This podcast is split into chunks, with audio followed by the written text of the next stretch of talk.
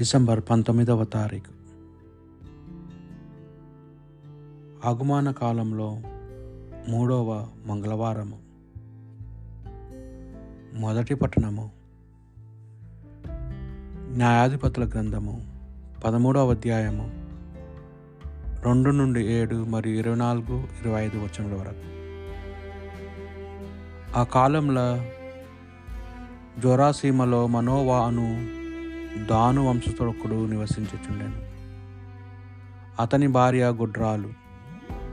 ఒకనాడు యాభై దూత ఆమెకు ప్రత్యక్షమై నీవు గుడ్రాలువు కానీ ఒక గర్భవతివై బిడ్డను కందువు. ఇక మీదట జాగ్రత్తగా నుండుము. ద్రాక్షాసారము కానీ గాఢన మద్యము కానీ సేవింపకము. అశుచికరమైన పదార్థములను ముట్టుకొనుకుము. నీవు గర్భవతివై బిడ్డను కందువు. ఆ శిశువు తల జుట్టు కత్తిరింపరాదు. ఆ బిడ్డడు నీ కడుపున పడినప్పటి నుండి రతుత్తువరుడై ఉండును. అతడు ఇజ్రాయిలను ఫిలిస్తీయుల బారి నుండి కాపాడును అని చెప్పాను. ఆమె భర్త చెంతకు వచ్చి నాకు దివ్య పురుషుడొక్కడు కనిపించాను. అతని ముఖము దేవదూత ముఖము వలె మిలమిలా మెరియుచు భీతి గొల్పుచుండెను. అతడెక్కడి నుండి వచ్చినది నేను అడుగు అడగలేదు. అత తన పేరు కూడా తెలుపలేదు. కానీ ఆ దివ్య పురుషుడు నాతో నీవు గర్వతివై బిడ్డను కందువు. ఇక మీదట ద్రాక్షసారాయమును కానీ ఘాటైన మద్యమును కానీ సేవింపకము. అశుచికరమైన పదార్థములను ముట్టుకొనకము. నీకు జన్మించబోవు శిశువు గర్భము నుండి అమారానంతము వతృతురడై జీవించుచు అన్ జీవించును అని పలికెను అని చెప్పాను. అంతటా ఆమె కొడుకును కని ఆ శిష్యునకు సంసోన్ అని పేరు పెట్టాను. ఆ శిశువు పెరిగి పెద్దవాడాయను యావే అతన్ని చల్లచూపు చూచెను. సంసోను జోరా ఎస్టోవులు నగరముల మధ్య గల దాను మైదానం నుండగా యావే ఆత్మ అతనిని పురికొలిపాను ఇదే ప్రభు వాక్ భక్తి కీర్తన. నీవు నా రక్షణ దుర్గము అగుము. నాకు సురక్షితమైన కోటవై నన్ను రక్షింపుము.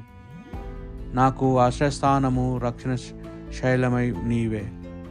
దేవా దృష్టుల బారి నుండి నన్ను కాపాడుము. క్రూరులైన దుర్మార్గుల బా బేడ నుండి నన్ను రక్షింపుము. దేవా నీవే నాకు దిక్కు నా నమ్మిక. యవనము నుండి నేను నిన్నే ఆశ్రయించి తిని నేను పుట్టిన నాటి నుండి నిన్నే నమ్ముకొంటిని. తల్లి గర్భము నుండి నన్ను ఉద్భవింపజేసిన వాడవు నీవే. నేను నిన్ను సదా కీర్తింతును. ప్రభు నేను నీ మహకార్యములను గూర్చి ముచ్చటింతును. నీ నీతిని మాత్రమే ప్రకటింతును. దేవా బలా బాల్యము నుండి నీవు నాకు బోధ చేసేటివి. నేను నేటి వరకు నీ అద్భుత కార్యములు ప్రకటించుచే ఉన్నాను. పునీత లుకసు గారు రాసిన సువార్త సువిశేషంలోని భాగము.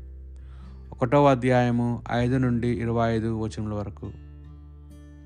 యూదా దేశపు హేరోదు కాలమున అబియా వర్గముకు చెందిన జకరియా అను యాజకుడు ఒకడుండెను.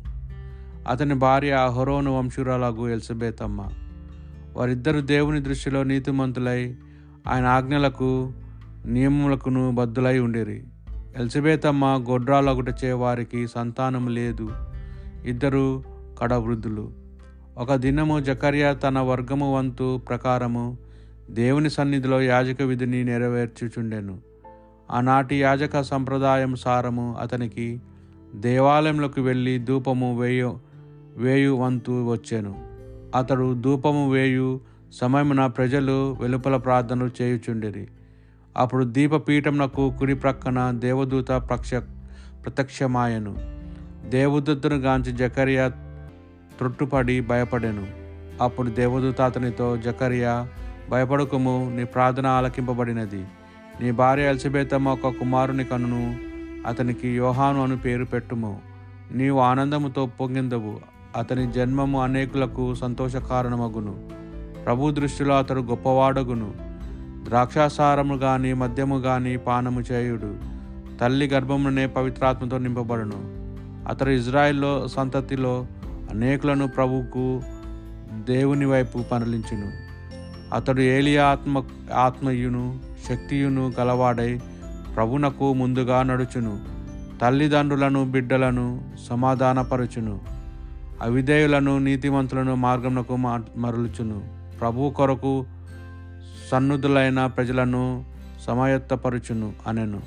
అంతటా జకర్య దేవదూతతో ఇది ఎట్లా జరుగును? నేను ముసలివాడను నా భార్య కూడా వయసు మాలిన వాలినది అని పలికెను. అప్పుడు దేవదూత నేను గబ్రేయులను దేవుని సన్నిధిలో ఉండువాడను. ఈ శుభ సమాచారం నీకు అందజేయుటకు పంపబడి తిని నీవు దేవుని సింహాసం నందు అది నెరవేరువకు మూగవాడవై ఉందువు అని పలికాను. ఇంతలో వెలుపలి ప్రజలు జకర్య కొరకు వేచి ఉండిరి. దేవాలయం అతను ఇంత జాగు చేయుటకు కారణమేమిటి అని ఆశ్చర్యపడిరి. జకరియా కొంతసేపటికి దేవాలయంను వెలుపలికి వచ్చాను కానీ అతడు మాట్లాడలేకపోయాను. అది చూచి జనులు అతనికి దేవాలయంలో దివ్యదర్శమైనదని తెలుసుకొనిరి. జకర్య మూగవాడై సాయిగలు చేయుచుండెను. పరిచర్య దినములు ముగియగానే జకర్య తన ఇంటికి వెళ్ళిపోయాను.